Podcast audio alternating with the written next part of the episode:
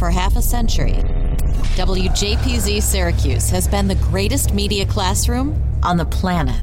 We've trained students from the 1970s to the 2020s on how to run a professional radio station. But the lessons learned and relationships formed go far beyond studios and transmitters. Taking a look back through the eyes of those who experienced it. This is WJPZ at 50. Welcome to WJPZ at 50. I am John Jagay. So happy to have today's guest with us. One of the originals. He is a Hall of Fame inductee in 2014. He is the class of 1976. And if you've met him as he's been coming back in recent years, you know what a great guy he is. And I feel bad that we only have limited time with him today because when I get on the phone with him, we seem to talk for hours. Mr. Greg Hernandez, welcome to the podcast. John, thank you very much. And thank you for putting these podcasts together. They are just incredible.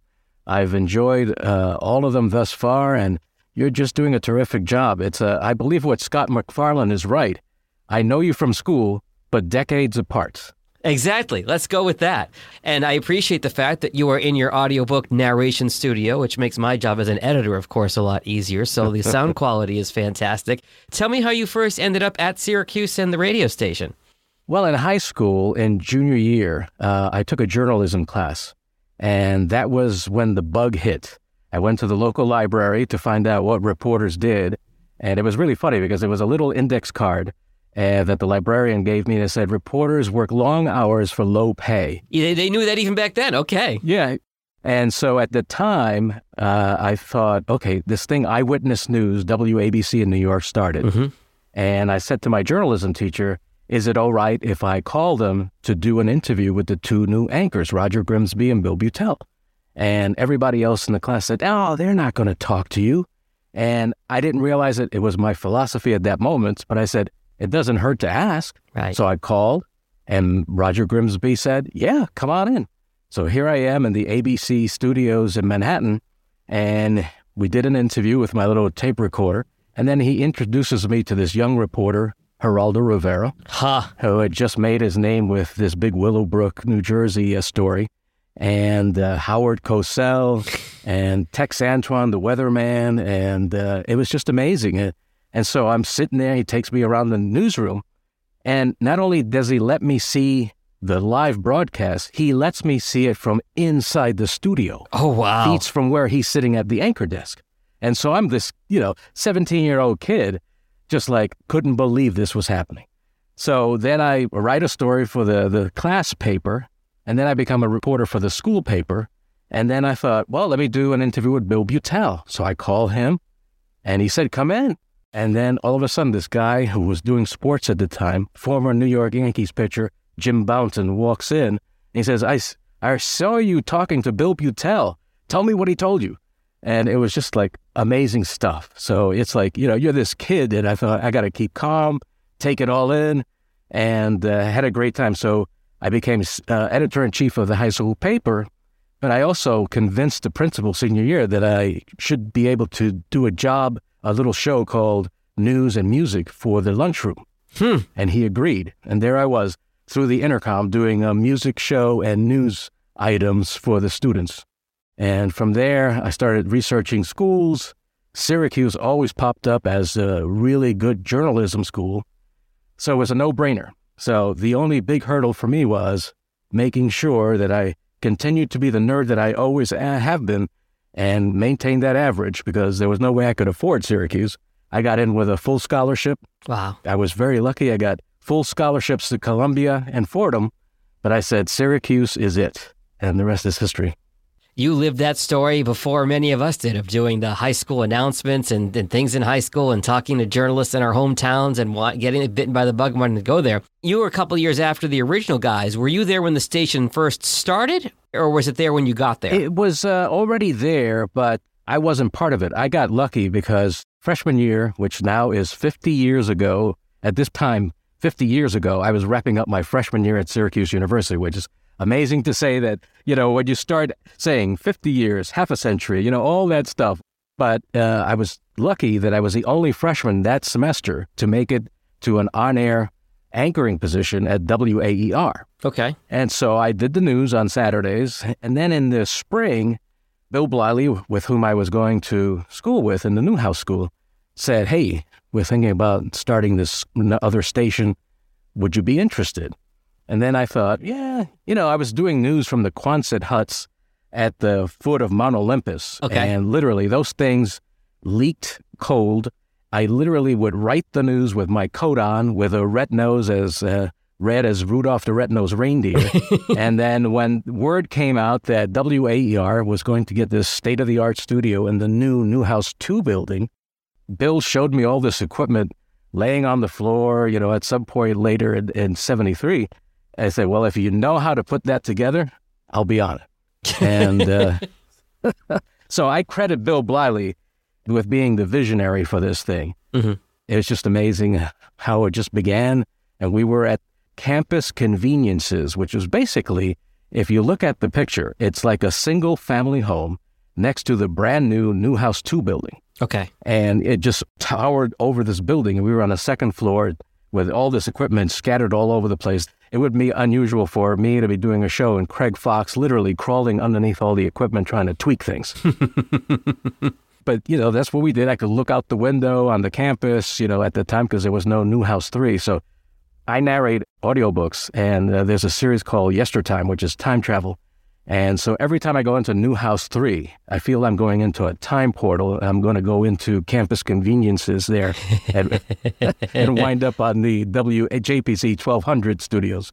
Uh, I will say, Greg, you have done a lot of prep leading into this podcast. You sent me some documents, and I'm going to find a way to link to them in the show notes. You sent me a coverage map of WJPZ 1200 AM nonstop rock, a local rate card. You've got uh, drive spots for 225 for a 60 second spot, a dollar for a 10 second spot. Uh, you've got all this great stuff you sent me about WJPZ. WJPZ is a commercial AM radio station under the supervision of Syracuse University. WJPZ operates continuously 24 hours a day. Our program consists of a tasteful blend of top 40 music and popular album cuts for a maximum audience of college age adults. Uh, WJPZ adheres to a strict commercial limit of eight minutes per hour. And then you've got a playlist on here. It's got Hooked on a Feeling from Blue Swede. It's got uh, Piano Man from Billy Joel, Mockingbird from Carly Simon and James Taylor, Benny and the Jets from Elton John, and so on and so forth. This is really cool stuff, a really cool artifact that I'm glad you were able to dig up that I'm going to uh, link to here in the show notes. It helps to be a pack rat. So uh, I've had that stuff. It's really some of the rate cards, I've had them put away in such a way that they are still bright white as if they were brand new from 1973. Yeah, they're perfect as I'm looking at them on my screen here. And then you've also got a list of advertisers uh, or potential advertisers on here. Acropolis Pizza, which unfortunately uh, just went the way of the dodo, unfortunately, but. Uh, Varsity Pizza, Cosmos, Hungry Charlie's, uh, Orange Student Bookstore, Drex Subs, uh, University Smoker. I assume that was uh, cigarettes and not barbecue in those days. Ah, uh, yes, it's, it's, you know head shop as they used to call them in those days. Yeah, uh, Emerson's Limited, Aetna Life and Casualty, Air Force Recruiting. I mean, this stuff is gold. So I'm so glad you were able to hang on to it and, and share it for the podcast. Oh yeah, I have to give uh, credit to Alki Mavrakides, uh, who was the owner of uh, Acropolis Pizza. Mm-hmm. He was amazing. Acropolis Pizza originally was on Westcott uh, Street. Okay. And I would walk out there and try to sell him the advertising because I was a sales manager, so I would get 15% of any sales. Mm-hmm. And so that was really good beer money. Yeah. And, uh, you know, especially when beer was like a quarter. and so I would go there. He could not hear the station at all at Westcott Street. Right. Because he, was not facing Day Hall transmitter. But on faith, he would always buy advertising. And so the first year, basically, a lot of people thought of WJPZ as the Acropolis Pizza Station because that commercial ran ad infinitum. and back in those days, it was a commercial, not, not a sponsorship, right? You could actually sell commercials, right? Correct. Yeah, we sell spots, and uh, that was the beauty of the thing uh, with WJPZ in the beginning. We actually sold spots, made money, uh, just like a, a, real radio station. And uh, you know, obviously, that went to buying equipment because Bill Bleyle, uh, he also bought some of the equipment himself. Wow. So you know, we were very fortunate that some of that income was coming in. But it was, it was. I tell you, I, I wish I had a way of uh, measuring my steps because I certainly put in. I didn't have a car, so I walked to all these places. And, uh, you know, sometimes in the winter, can be a challenge there in Syracuse. Walking from the campus to Westcott in the dead of winter, well, that's probably a universal truth that anybody listening knows what a trek that would be. Okay. So, you know, so we were very lucky how everything was mirroring exactly what it is to work a radio station, you know, from on air. Um, I used to have a show on Friday and Saturday nights from uh, 9 p.m. to 1 a.m., and uh, we could expand the playlist a little bit at night to more a little bit album oriented rock as it was known in those days. Mm-hmm. It's, you know, people were at the dorm at Day Hall and partying away, and I would be packing my albums that I bought at Spectrum Records uh, Yep. to supplement the uh, music library. But I had a blast, and uh, it was always fun when people actually called the studio to say they wanted to request a song. It was uh, the most amazing experience that you could ever have practically, you know, without having actually working at a radio station. And how far had the station come technologically between when you guys first put it on the air uh, up until when you graduated? I think when I graduated, thankfully, Dr. Wright came along in 1974. Mhm. So I call Bill Bleyle the visionary and Dr. Wright the guiding light. Okay. Because without Dr. Wright, uh, this could have fallen apart. But we got a carrier current license, which increased the power because initially it was one tenth of a watt. And we used to joke that your average light bulb has more power. so if you were not facing Day Hall, you were not listening to WJPZ. But I was always amazed how many people were listening to WJPZ and telling us about it, you know, on campus. And uh, then as people got to find out about it in the Newhouse School, they were starting to volunteer in greater numbers. And so, like in the fall of 73, that's where things really started to pick up. We started to broadcast uh, longer hours because in, in the overnight, we would simulcast uh, WAER. Okay. And then that changed in 74. It just became more of a constant WJPZ, you know, nonstop rock. And like you said, not a lot of people could hear the radio station, but people were coming out in droves to either interact with the radio station or be on the radio station, right?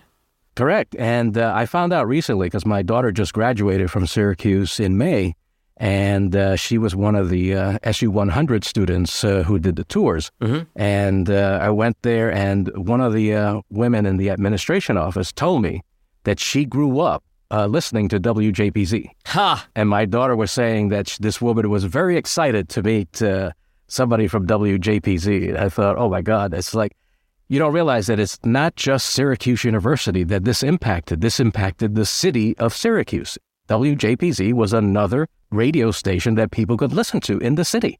It wasn't just a campus thing. It's funny, uh, these generations that come. I, you know, I interviewed Lauren Levine for the podcast. She graduated in 2010. She grew up in Syracuse. I graduated in 02. We did the math and realized that she might have been listening to me on her middle school bus. you know, back in the day, or that Melody M, who graduated in either 20 or 22, that her mom grew up listening to the guys in the 90s. It's funny how this cycle just perpetuates for 50 years now. Right. To me, it's been such a gratifying thing because when you're a student, as you know, you're thinking about your studies, the classes, you know, friendships and stuff like that. And if you're working at WJPZ, that's uh, another load you're carrying and part of your, you know, daily life there on campus. And you, you know, you graduate and you move on. You're thinking about career as next stop. Never did I ever think that 50 years later, that WJPZ, this little band of people, got together, had this idea, made it happen, and little did we think it would continue after we graduated. Because, you know, once you graduate, you're moving on to other things. You're not worried about what's happening to the station. I have to give credit to the uh, WJPZ Alumni Association because I consider it uh, one of the best organizations on this planet Agreed. because they have kept WJPZ front and center at Syracuse University. They have made it the organization where it just keeps this WJPZ family together because it is a family. It because is. when I was inducted into the Hall of Fame in 2014, it was the first time I came back to Syracuse in winter. After I graduated, I worked at two local radio stations there in Syracuse. So I became a, a citizen of Syracuse. I mm-hmm. really enjoy the city. But I had had enough of 100 plus inches of snow. I had had many run ins with real life threatening times with snow. Yeah. And I thought, okay, it's time to go. So when I left in 79, I said, okay, I'm not coming back to Syracuse anymore in the winter, but I would come back for my reunions. Uh, so I would started coming 5th, 10th, 15th and 20th, but in the summer when they used to have the reunions in June. Okay. Because Syracuse in June is a beautiful time to be in upstate New York. Oh, yeah. And so all of a sudden I get a call from Scott MacFarlane out of the blue. And I had been watching him here in Washington local WRC, great investigative reporter. And I thought, you know, he asked me, Are you one of the founders of JPZ? I said, like, yeah, yeah. And so he, he told me about the whole uh, induction thing. And I thought, oh my God, this is amazing because I have to tell you, John, that over the years, whoever put together the WJPZ paper newsletter was amazing detective because every time I moved, that newsletter found me. And I thought, this was years before internet and all that stuff. They always managed to find my new address. And that's how I kept track with what was happening with the uh, organization. Because, you know, I would say, oh, you know, they have all these listings from the 80s and onwards. It's like, hey, you know, what about us in the 70s? And, you know, it was also incumbent on us from the 70s to have said something. But I was very happy to hear what was happening and how people were just like building this thing continuously. And so uh, when I got that call from Scott, I thought, well, this is it. It was great to be back in 2014. And every time I go back, it's one of the highlights of my year. And I have to tell you, I've done so, what I consider some cool things in my career and life, but being inducted into the Hall of Fame at WJPZ is the greatest honor I'm ever going to have in this life. Wow, that's powerful stuff. It's WJPZ at 50. Hey, it's Jag. You're probably listening to this episode of the podcast because you know the person I'm interviewing. But one of the true joys of this project has been learning the stories of everyone in the WJPZ family. When you're done with this podcast, I'd encourage you to check out an episode with someone you don't know. You never know what you might have in common with your other WJPZ relatives. Looking back at half a century of broadcast excellence. This is WJPZ at 50. You mentioned, Greg, other stuff you've done in your career. Take me through your career after graduation and what you've done in the time since.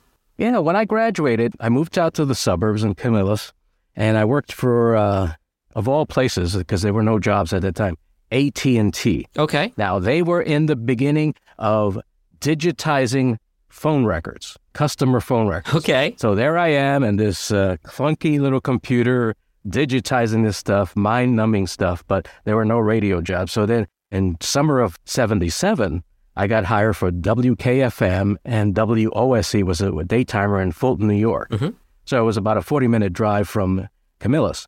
And so I did the overnight uh, news on WKFM. And then at five o'clock, I would uh, start writing the news for the morning anchor at WOSC, the daytimer.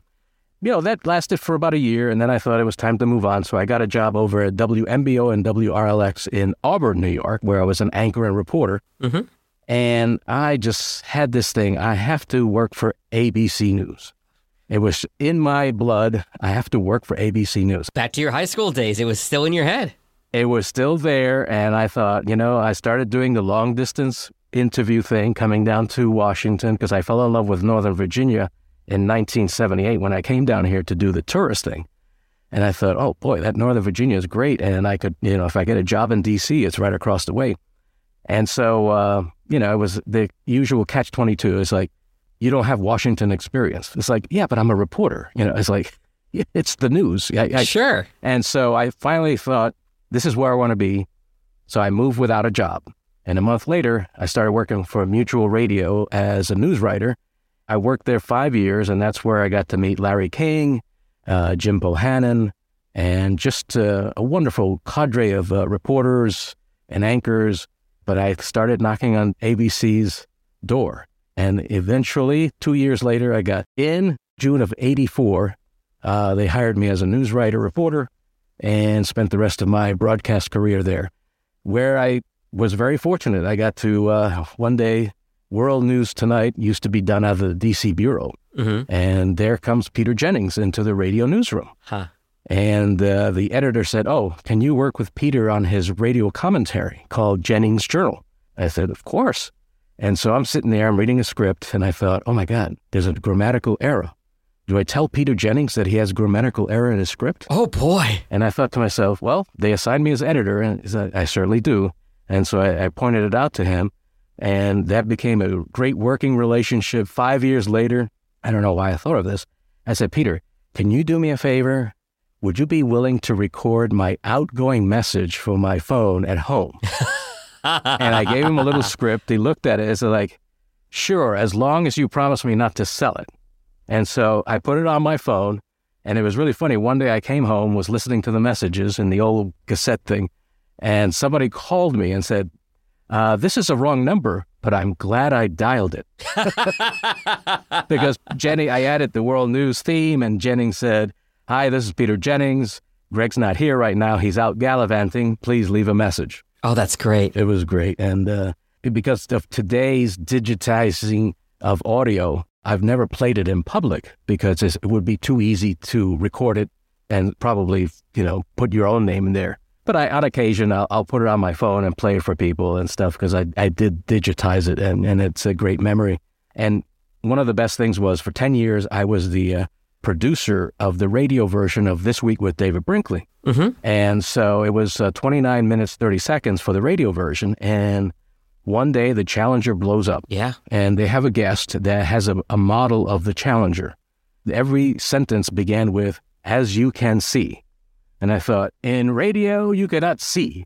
and I, so I thought to myself, okay, I need to write a script and hopefully David Brinkley will come up here and record that so we can throw that into the radio version. I called down to the TV desk and they said, yeah, he'll be right up. And there comes David Brinkley, goes into the studio, does it a la Brinkley style.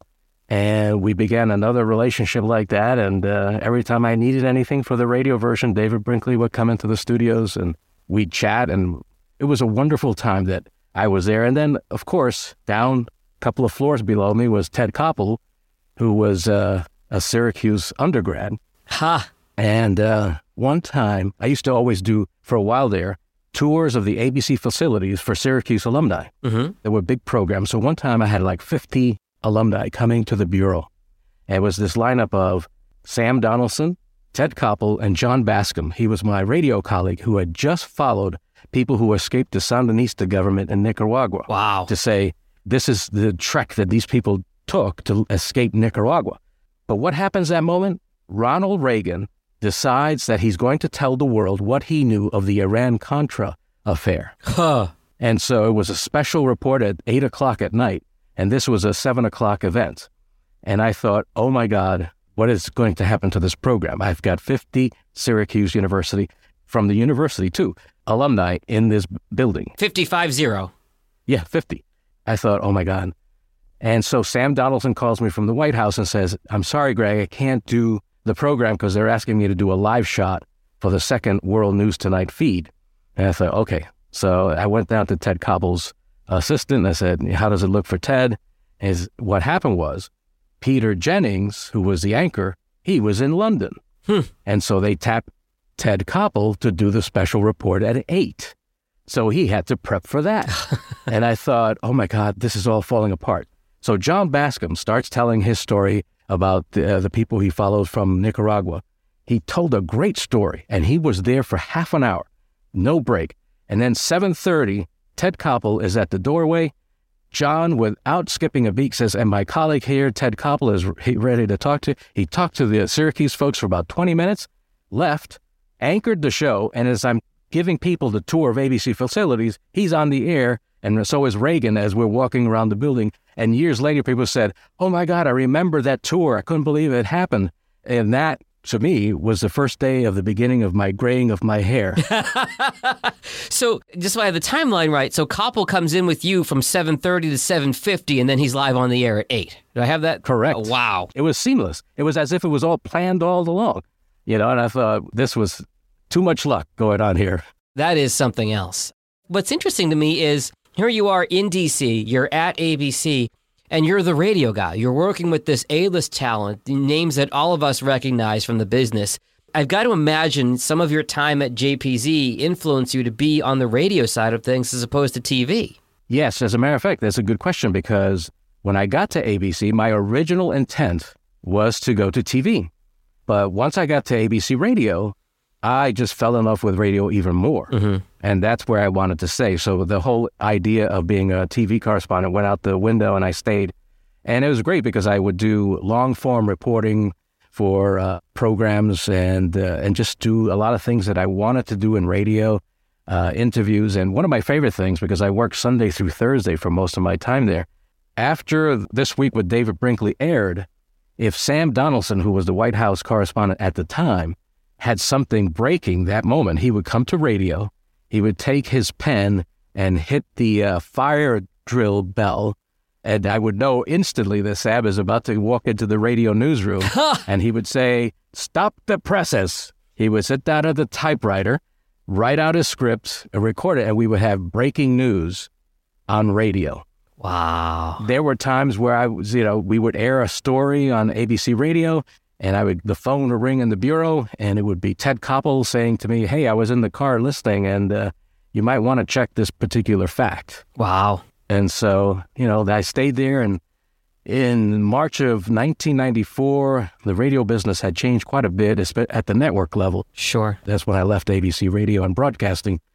And uh, for 24 years after that, I became a spokesman for three federal agencies NOAA, the National Oceanic and Atmospheric Administration, and then uh, the U.S. Mint. And then I spent my last 10 years in government at the FDIC at the height of the financial crisis.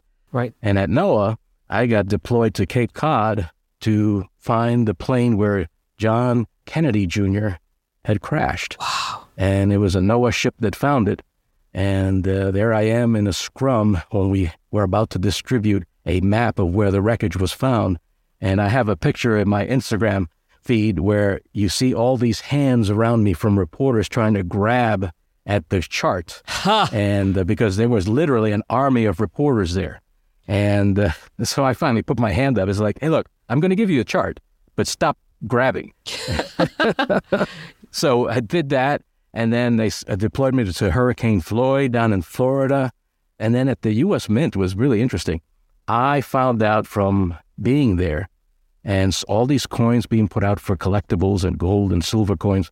I didn't realize I had so many friends who were closet coin collectors. you know, they were trying to hit me up for any news on this particular coin coming out. You know, so it was it was people who knew me uh, just uh, always trying to pump me for information about coins. The dollar coin, which never took off, Yeah. was at the time being promoted. And so we would go around to the president's homes. So I remember being at Andrew Jackson's home in Nashville, and we came up with this way of selling the coin. So we called it the money shot Ha. for TV. We would take a, a bag of 500 coins, dollar coins, and then we would do the pouring out of the coins onto a table. And so that was the big media thing.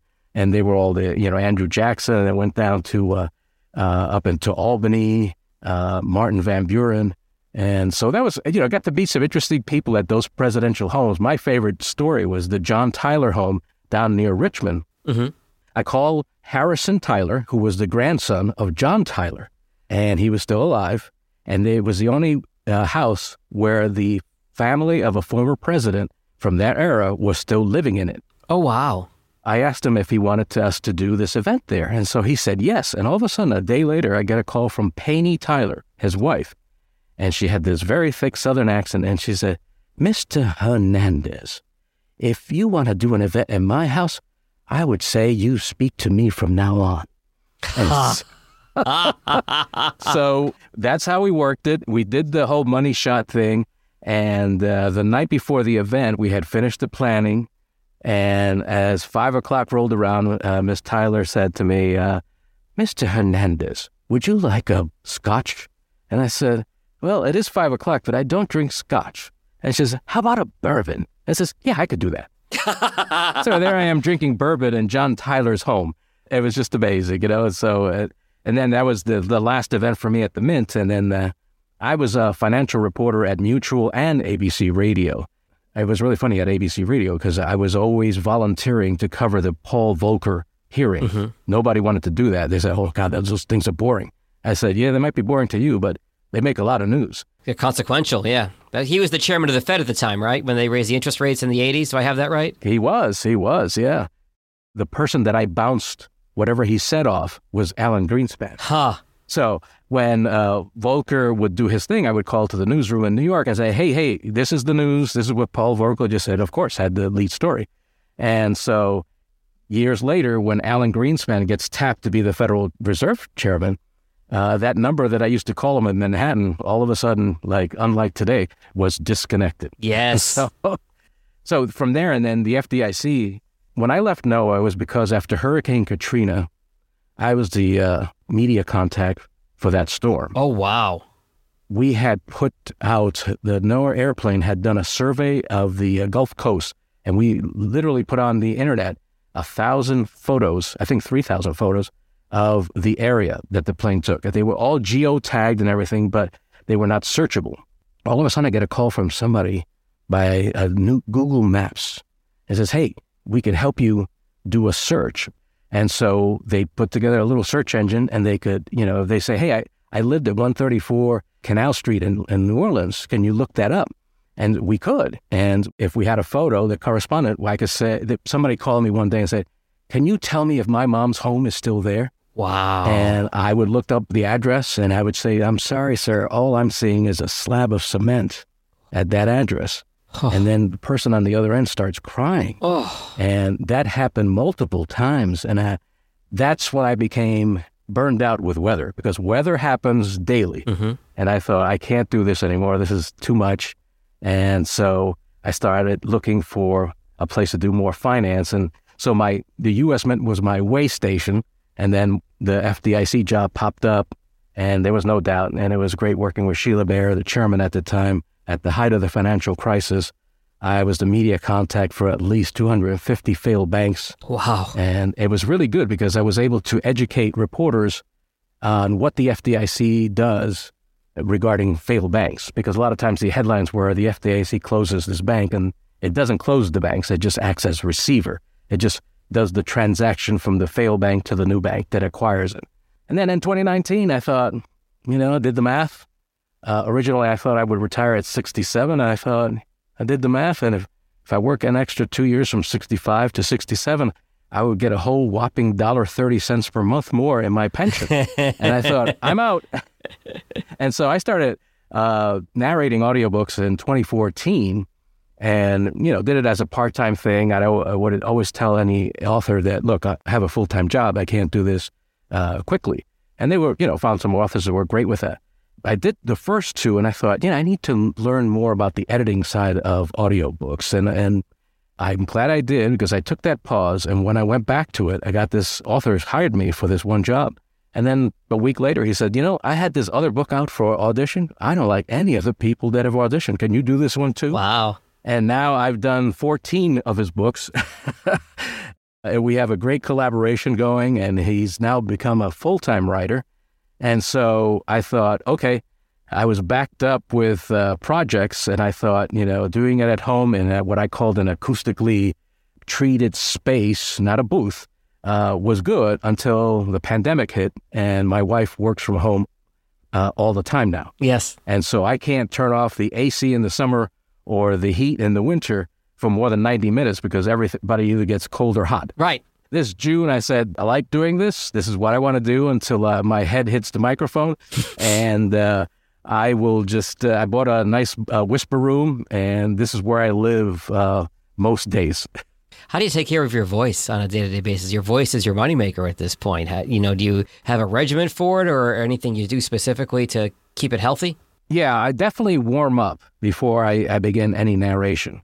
Uh, I found out that uh, the hard way that if you don't warm up, it is like any muscle. And if you keep it strong and take care of it, it's going to work for you. And as you said, it's like without a voice, I can't work.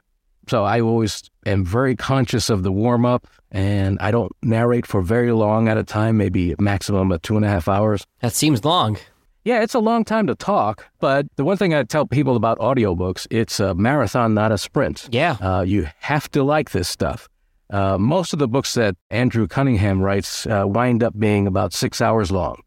But you have to do the math with audiobooks because they say at the beginning it's a multiple of three, meaning that if it's a six hour book, it's going to take you 18 hours to do it Got it. between the narration, the editing, and the processing, uh, because Audible has certain audio specs that they want you the audio to be. And so that, you know, that takes a little time. But in having it now for eight years that I've been doing it, I've really gotten the process of editing streamlined. And so now with the booth, this is the shortest part of the process. Now I, a six hour book, I'm done in three days. Wow. Any, as we start to wrap up, Greg, any lessons you can think back to that you learned at JPZ that served you well over your really multifaceted career? I always tell people about practical knowledge. I had uh, a lot of professors who did not work in the radio business, but you know, taught from books. But then Rick Wright shows up, and he knew radio. Yeah, I mean, he knew it inside out. And what a personality! We all know about Dr. Wright. Sure. And it's really funny. I'm you know 68 years old. I still call my professor Dr. Wright. He just changed everything for me. And not only was I learning about the practical nature of running a radio station, doing a radio show, but it, it was something that I took with me forever because uh, if I hadn't done all that work at WJPZ for three and a half years, I would have gone into radio probably as a desk assistant somewhere, you know, instead of going right into being an anchor. And so that was the practical knowledge. And it, it's great listening to all the people that you've already interviewed because it just seems that WJPZ uh, launched everybody into careers that they wanted in the broadcast business with that practical experience behind them. Any funny stories you look back on that you haven't already told that you think about, oh, remember the time when? I sent you that playlist from 1974. So my roommate, friend, uh, Jeff Micah, also was a DJ on JPZ, but he was a psychology major. And so this uh, song was on the list from this group called ZZ Top. Hmm. And so um, it, we couldn't figure out how to pronounce it. You know, there's no Google in that time. So we settled on the word Lagrange. So that's how we pronounce it, right? And so years later, after I graduated, I'm driving around Syracuse and I hear the uh, album oriented rock station uh, somewhere, uh, I think in Utica. And the guy said, and here is ZZ Top with Lagrange. And I thought, oh my God, we called it Lagrange. So that was always something that I remember.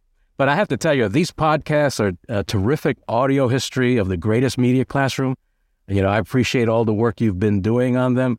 And I'm really enjoying hearing how much impact WJPZ has had on so many lives. So thank you for doing these. And thank you for being one of the folks there at the beginning to get this whole thing started. And it's had a life of itself and an incredible family for 50 years. And that is a tribute to you and to your classmates and to the folks who've come since uh, you've graduated. Greg Hernandez, Hall of Famer, thank you so much for spending some time today. And it's really great to hear all these wonderful stories. And I hope anybody that has not met you since you've been coming back in the last decade or so gets a chance to chat with you in Syracuse in March because it really has been a pleasure. Thank you, John. I really appreciate it.